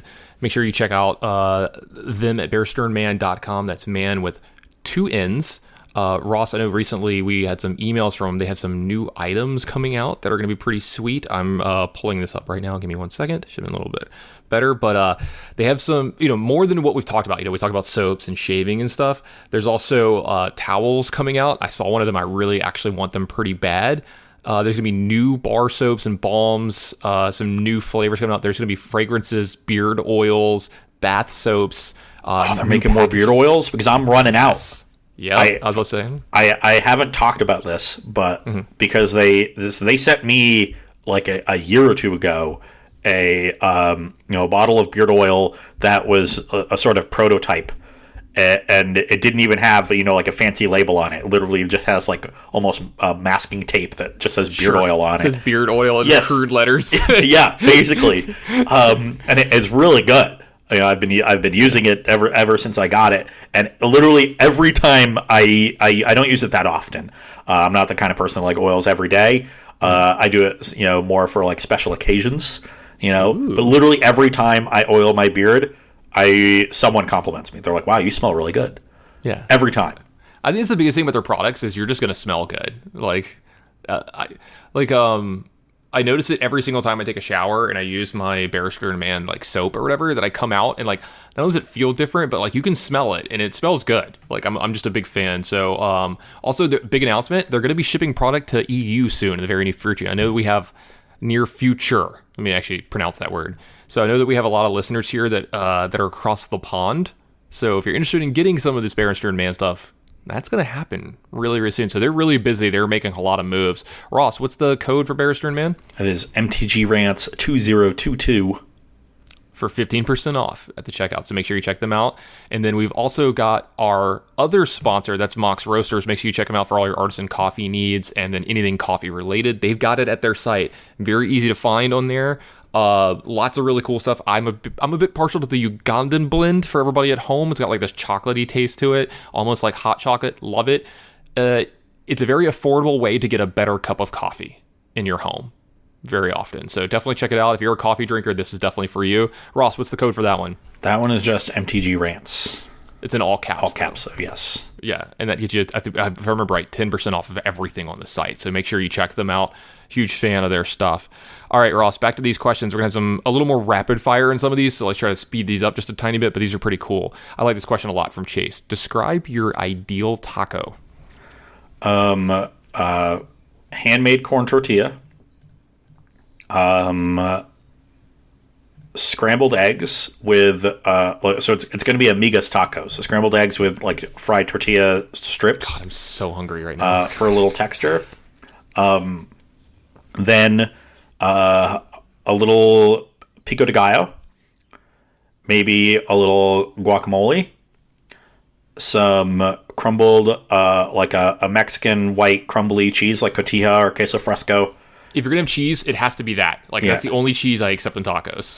And green Cholula. Okay, yours sounds amazing. Green Cholula, though. Yeah. Yours so it's a breakfast taco, which are the best.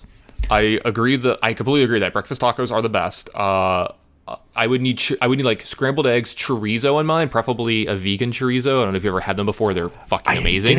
So I had a plant-based chorizo when I made the taco bar in April. Do you have a Trader Joe's by you? No. They have a soy chorizo that is just it's perfect. But at Trader Joe's, I got this just from the Kroger, and it was very good. And then I went back to get it recently, and it's not there anymore. In fact, they used to have this at the end of the refrigerator case, next to the orange juice. They used to have a little section of plant-based meats and cheeses and things, and it's just gone. So I was so mad. Yeah, something along those lines. Handmade tortilla must. I'm more flour than corn myself. It's just something to do with the texture I like better. And some form of potato in it. I need potato, and I need a crunchy thing in my in my taco for texture, and then maybe some form of salsa for normal. Just the meat needs to be well seasoned and done well if we're gonna do that. But for me, it's the stuff other than that really makes the taco. Like something you need to have, like, you know, cilantro with like mango salsa or something like that. You need to have a bunch of veggies in it. I want like chopped and diced cilantro, tomato, bell pepper, and like red onion, and then mix it up with some lime juice. Put that shit on there. You don't even fucking need cheese. You got a perfect taco for you right there. Come to my house. I will blow you away with some tacos. Yeah, I was going to say there needs to be some cilantro over the top. I forgot that part. Yeah, unless you're one of those 10% of people who can't eat it, then you're unfortunate. We'll get lime wedges as a garnish, also great. These were all things that were on my taco bar, Tana. Yeah, yeah, exactly. Well, not the scrambled eggs. But I remember looking at yours and approving, and so did my wife. So you had... Yeah, it was representation as well. Of all the things I've made for groups of people, that taco bar was the thing that you know went over the top, and it was honestly one of the easier things I've made. It's great. Yeah, I made like 20 different things, but they were all so easy. The presentation makes it look like you tried really hard, which I like. I appreciate that. Like I was able to like do the beans the day before and the sweet potatoes while they were roasting the day of. I made like a bunch of the salsas, I pickled the onions and jalapenos the day before, and then Travis did he grilled the steak that they added, and then it just took forever to make the tortillas. I need to get a cast iron griddle, so I can griddle tortillas on that and make like 8 at a time, because I just had a skillet and I was doing 1 at a time, and it was too slow. Yeah, it was incredibly slow. So if I just had like one of those 2-burner cast iron skillets that you just put, you put over 2 burners and turn them both on, even if that probably fits like 4 or 6 of them at a time or something like that. Sure. That would have been great. All right, Ross, this is from Brent Wagner. What is your magic take that would get you canceled? I mean, it used to be fetch lands are the worst cards ever printed in terms of the health of the game, but now that's a cold take. That's like, that's like kind of accepted. But I've been saying it for a decade. Yeah. I guess now it is combo decks are good. Everyone hates combo decks, so my cancelable magic take is combo decks are great. Yeah, and good for the health of metagames. Like, yeah, I think that's a good thing that you added that little caveat, because I think that's important to say. I think I figured you meant that, but we had to make sure everybody at home. For me, maybe it's that winning at Magic doesn't make you a role model. That's also a cold take. It's a cold take, but it's just like all these people look up to a lot of people on Magic Twitter because they win at Magic and they've like won Pro Tours, and a lot of these people are not good people. So like, yeah, whatever. Also, playmats are mostly unnecessary, and I wish we didn't have to use them all the time. You say playmats? Yeah. Remember back in the day when, like, if you used a playmat, everyone looked at you like you were the weird one. You were the sore thumb, dude. You think it's bad in Magic? It is like, I'm not saying this is a bad thing, but like it is super prevalent in like everyone uses one in Flesh and Blood, and like you start the game out with cards in play, like you have your hero, their weapon, and their armor, and it's very popular because like the armor can cost a lot of money. That they're just slabbed or they're put into like the really big protective cases. So like people come out there with like the deck boxes that are like huge. Yeah. They come out with those and they like bring out all the slabs up. And I just have my like single sleeved cards. There were like, here you go. Like stuff. So I once sat down for a match, pretty sure at an open, and I wasn't using a playmat. The tables were fine. Somebody offer you one? And my opponent's just like, oh, do you need a playmat? Because I've got an extra one or two in my bag. And I was like, no, dude, I'll be fine. Yeah. I've got one more. And it's that you should bring an amount of dice that is appropriate for your deck and all of the appropriate tokens. And when I say appropriate tokens, I don't mean random Pokemon cards. I mean cards that actually say what the token is on them and make it clear what it is for everyone to see. Okay, boomer. that's not all. The boomers don't bring anything. They borrow paper. I don't bring shit. So it very much angers me every time I've had to play a team event. My teammates use my dice and my paper throughout the entire event, and I'm actually very persnickety about my dice because I hate. It was Brennan actually, and this was at a team event that we played. It was the three of us, and Brennan was just constantly taking my dice. So I was like, put those back, Brennan. Like, you better put those back. And then he just didn't. because he literally took two and like left them in his deck box or like with his stuff so he'd have them. Yeah. You know, and I was like, I better get those back, Brennan, and I never did. And it bothered me so much looking at an incomplete block of dice that I bought a new one. And I still have the one that Brennan ruined was the first one I had ever bought, and this is the second. And think about how long I've had these. Yep. I've had two in my entire life. Where is it in green? I can't remember. And now you know, when I was playing the team event with Todd and Harlan, and that they're just like taking dice to high roll, and they always, I don't know why, if you take dice to high roll them, no one ever thinks like, oh, I should give them back to the person. They literally just move them out to the nearest place that they can move them out of their way. And it's always on the other side of me. And I literally will just reach across and take my fucking dice back, you inconsiderate bastard. Yeah, sure. No, I got it. All right, I'll leave your dice alone in the future. K-Fet, you can borrow them. You can use them. Sure. Just make sure I get them back. Yeah, I'm responsible. K-Fet says, what's the best ice cream flavor? It is butter pecan. That's a drastic take. I like it. It's a very boomer take. Mm-hmm. But in particular, there's an ice cream shop here called Blue Cow. They've often had stands at SCG cons. They're very good. But they do brown butter pecan. Mm-hmm. And brown butter is just awesome. I need to try it. And yeah, their brown butter pecan. I didn't get it at all last summer, and I'm going to rectify that. Yeah. It's actually just getting worn out. Maybe I should just get some today. Get some today, yeah. Treat yourself. Well, yeah, I used to be able to walk there. It was like, it was like a half-hour walk, but it was worth it. I would take like a nice. I would actually take a scenic route along the Greenway. There's a little sort of park area that runs along the Roanoke River through the city, with like bike paths and things. And I would just, it ran right by my old apartment. And I would walk down there, pop in some headphones, and go for a nice like evening walk when it was getting cool in the summer, as like the sun was setting. And get there at like 9 o'clock, get a dish of ice cream and eat it there next to the river, and then I would take the faster route back, which would be about half an hour, but it was about 45 minutes to get there going the long way. So it was a nice little walk, and then I rewarded myself with ice cream. Okay, what's yours? Well, I don't eat a lot of ice cream, obviously, for reasons, but. So chocolate is the goat of all flavors, forever, like from the fundamentalist point. But if I had to get crazy, I like one of the places makes this thing. It's called German chocolate cake, and it's like chocolate with a bunch of stuff in it. Like they put coconut in it, they put like brownies in it, like walnuts, pecans, something like that. Because I like German chocolate has pecans, so this is a specific cake. Whatever it is, just all that stuff. That's my absolute favorite. Like if I ever get ice cream, because I have to take something before I eat it.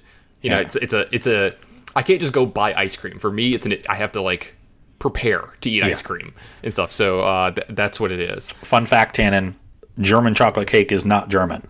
It's German's chocolate cake. Yes, I know. Sam German invented it. I forgot him. Yeah. I think he was from Texas. Yeah, Mr. English 22 asks, if you could have any, I'm going to invert their words here because I think they put it backwards. If you could have any animal as a pet, what would it be and why is it hippos? I'll tell you this now, it wouldn't be hippos because they are extremely violent and eat people. But yeah, they're among the most dangerous animals in the world.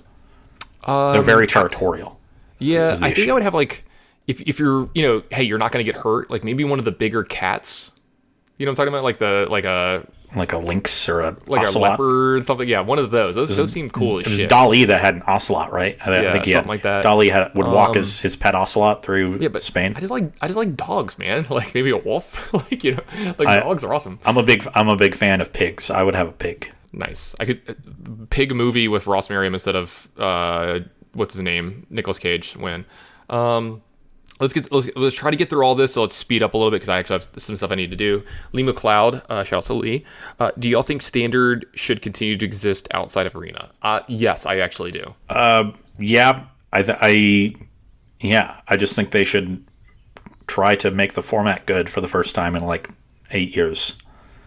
Like they did it for pretty consistently for many years. I think the issue now is that, and this is speculation. I don't have any inside information, but it seems to me like they haven't really hired like additional staff as they have increased the amount of product they're pushing out.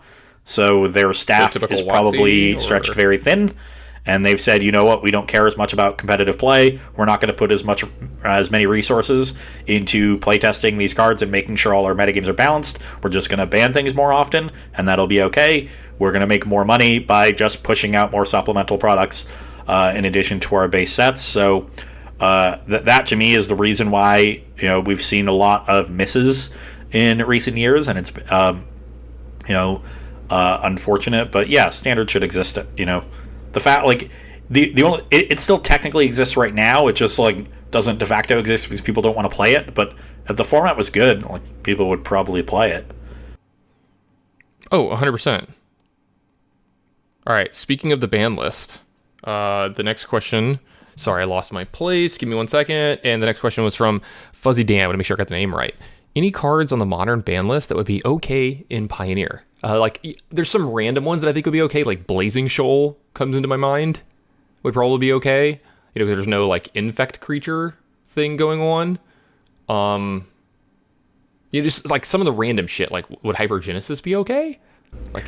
Yeah, I mean, you have no Cascade cards, so, like, who cares? Yeah, like, that's what I'm saying. Some of the cards that are banned for, like, the weird reasons, not from, like, pure power level standpoint. You get what I'm saying? Like, you know, I thought about it, I was like, would Pod be okay? And I'm like, it might not, actually. Like, yeah, that was the first one that came to my mind, and I was like, it might be, it might not. I don't really want to find out. But, like, Splinter Twin? Because, like, are there are there good enough, like, blue quick ones, like, that have flash? You know what I mean? Like, I don't know, there's...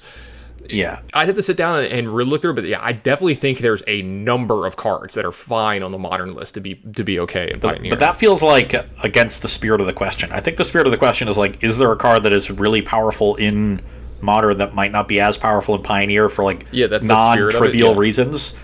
And I'm not sure if there is one, but there's certainly a bunch for those reasons where, like, you know, the cards that they combo with just don't exist. The artifact lands?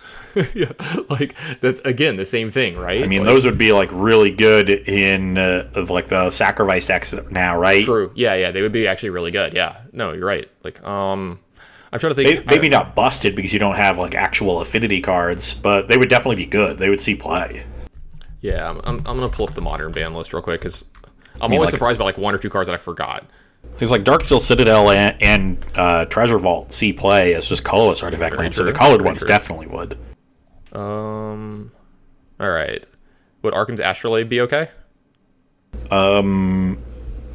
Yeah, like, you can't fetch snow basics, so Bridge from Below. Yeah, obviously. I think Chromox is a no. that one might be the last one you would unban for Pioneer. I mean, Deathrite Shaman's legal in Pioneer. Dig Through Time, Treasure Cruise, all these are legal. Eye of Ugin, like, look through Faithless Looting is would be an interesting one. Faithless, like, Looting make Phoenix too good. Maybe? Yeah, with Phoenix and Greasefang, I would not want to touch Faithless Looting Greasefang's not in Pioneer. Or at least Greasefang is, but the thing it combo. Wait, yeah, Greasefang is in Pioneer. I would be interested in a conversation about Field of the Dead with how fast the format is now, but probably not. I'm not sure. That card's miserable. Yeah, it's miserable, and it just does bad things. Even, like, I'm just, like, going through some more of the stuff that's not, like, obvious. Like, you know, there's, like, Hogak and Ironworks, you know, KCI, and some stuff like that. Yeah, Mycosynth Lattice, that one's probably not. Yeah, that's another one that's, like, a fringe. That's a fringe thing. I guess, right? Karn exists, so yeah, we definitely don't want Lattice. Yeah. Punishing Fire, like, you know, this card that just could exist because, yeah, like... Mystic Sanctuary is legal already. Yeah. There's formats where I think Jitte would be okay, but...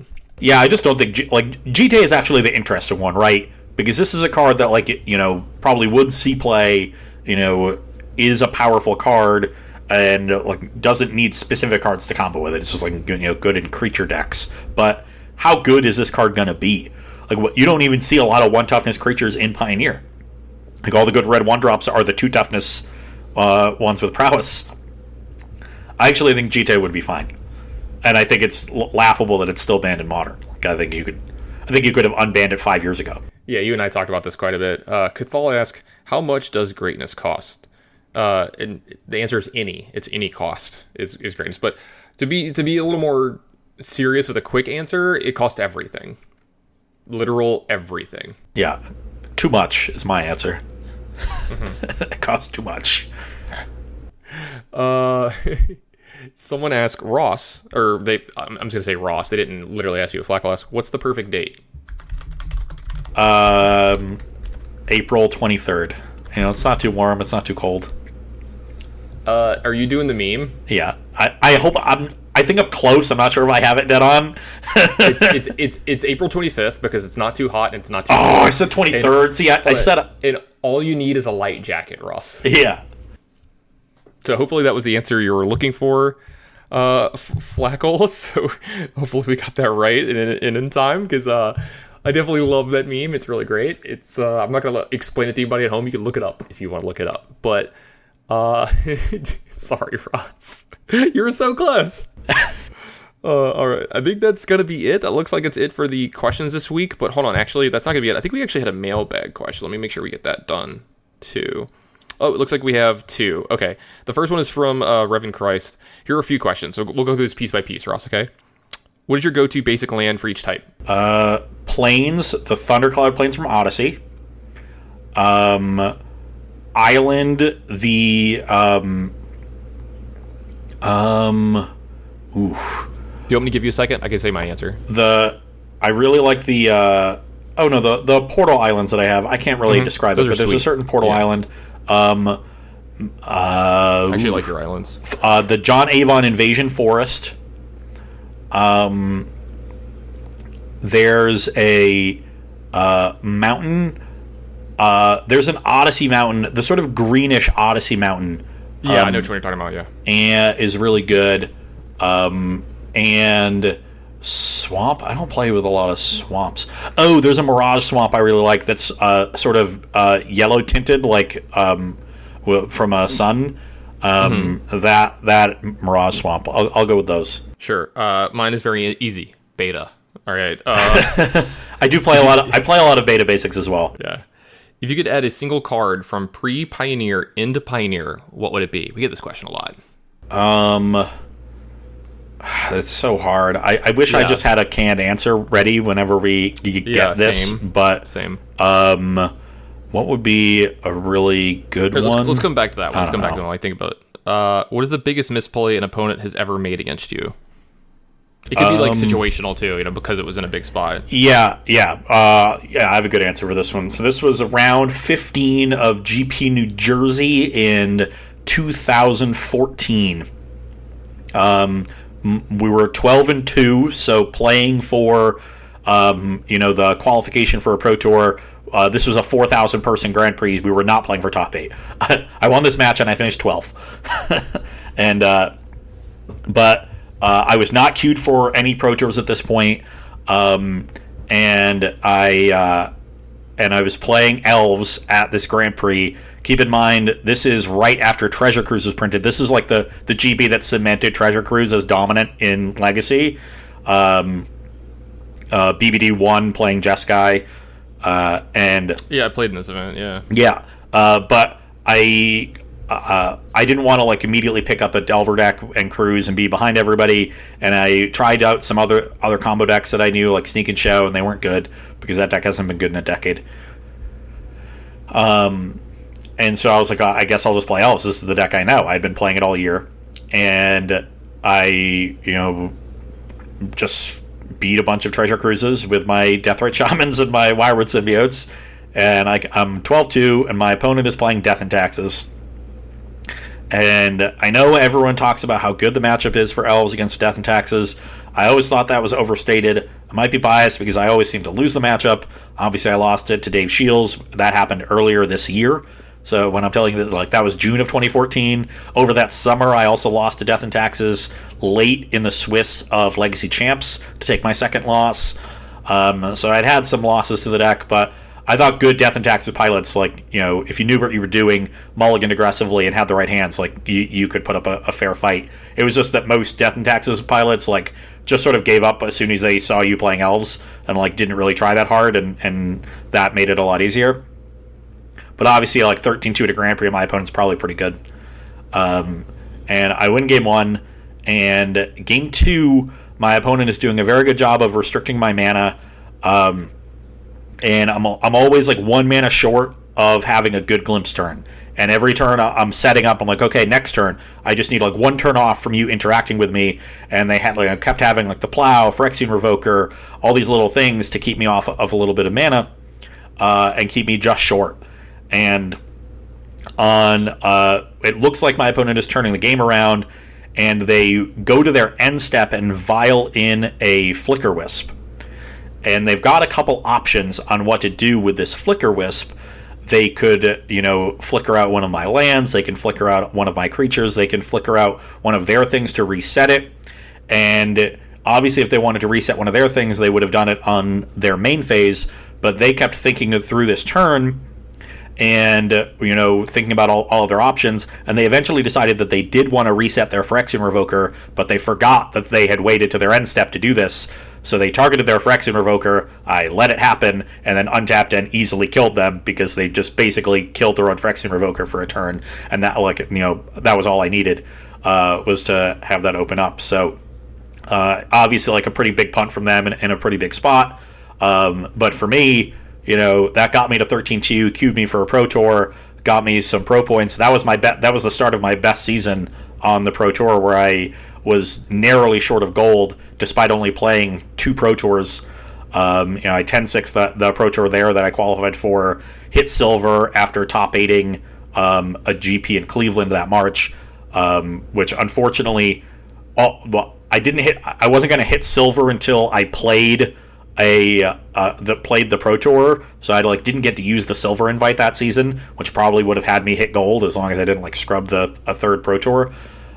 Which was unfortunate, but I also like didn't know that because I took second at a GP right before the last Pro Tour, so maybe I could have tried harder to play some more Grand Prix that season. But now I'm digressing. But yeah, you have been for minutes, Ross. I was actually about to say something here. Yeah, I don't have a specific one that like really pops into mind. The first one that popped in was the open that I top aided with like the mono blue shitters deck or whatever. Like one of my Esper opponents, like I could never beat a Wrath, so I didn't play around it. But I had a Spell Pierce in my hand, and they had 5 mana, and they untapped and just, like, played Wrath for, like, 4 mana Kaya's Wrath or whatever it was. Yeah. And I Spell Pierced it, and, like, they were going to die to, like, me attacking them again the next turn, and I see them just, like, hesitate, look at their hand and whatever, and they just, like, played another land where they could have, like, paid for Spell Pierce. Just didn't play around the Pierce. Yeah. And, like, later they were, like, you know, pretty upset with themselves, and I was like, dude, everyone's done this. I've done this. It's like... it's cool, like try to move past it, you know, or whatever. And then like, yeah, I don't know if I would have top 8'd that event if I didn't win that game. So, I mean, like, you know, it's all different stuff. So, you know, whatever. But we did have one more question from Maddie J. It says, "Glad Beanie got some good news. Thanks, Maddie J. Appreciate that. What do I do with the green-white section of my queue? Modern power level, but with cards from all of Magic's history. Have you ever drafted a green-white deck in cube you were happy with or had fun with?" Yeah, I think so. What you can do for the green-white section is, like, you can try to decide, like, maybe you want it to be, like, hate bearish, that, or you want it to be, like, really good, like, toolboxy. Like, most of the green-white decks that I've liked are, like, green-white, but with blue, like, Bant, or if they're not the, like, the green-white hate bearers, it's like, Banty with, like, a lot of come-into-play abilities that do stuff like, you know, think of, like, what is it, Knight of Autumn, you know, or Knight of Reliquary, like it has a lot of utility, and that's what I think they need to have in a cube. So you want to, like, Ephemerate, Restoration Angel, that kind of thing. Yes. Yeah, that makes sense to me. I don't really draft green-white decks, so I'm not going to be much help here, but that makes sense to me. Those are things that can be powerful and versatile, and that's important. Yeah, because, like, against the control decks in cube, or the decks that are going longer, you've got value to keep up, and then against the aggro decks, you just, like, blink a Knight of Autumn and you've gained 8 life and they have a hard time winning or whatever, you know, like that kind of stuff. Something that gives you, like, some versatility, because those cards inherently aren't powerful enough on their own to carry you in cube if you have card power throughout, you know, the history of Modern and stuff like that. So that's where I like going. But I think that's going to do it for this week's episode. Thanks for listening to our mailbag episode. I've got an answer for the Modern card that can put into Pioneer. Sure, it's a bit of a stretch. Okay, it's a powerful card. Sure, Esper Sentinel. I like it. Like white, I like it. Like white human aggro and you know, the Azorius and Soul deck. Those are both like fringe archetypes in Pioneer right now, and I like them both. So why don't we give them a little bit of a boost? and tell the control decks to go fuck themselves. No, I like it. Yeah. Yeah, the white aggro decks definitely need some better creatures and incentivize you to play just white. So definitely agree with you there. But thanks for listening to this week's episode. It was a lot of fun doing this mailbag episode. I feel like we should do this more often. These lead to some of my favorite episodes. So I like doing something a little out of the norm. But thanks, everybody, for listening at home. We love each and every one of y'all, and we'll see y'all next week.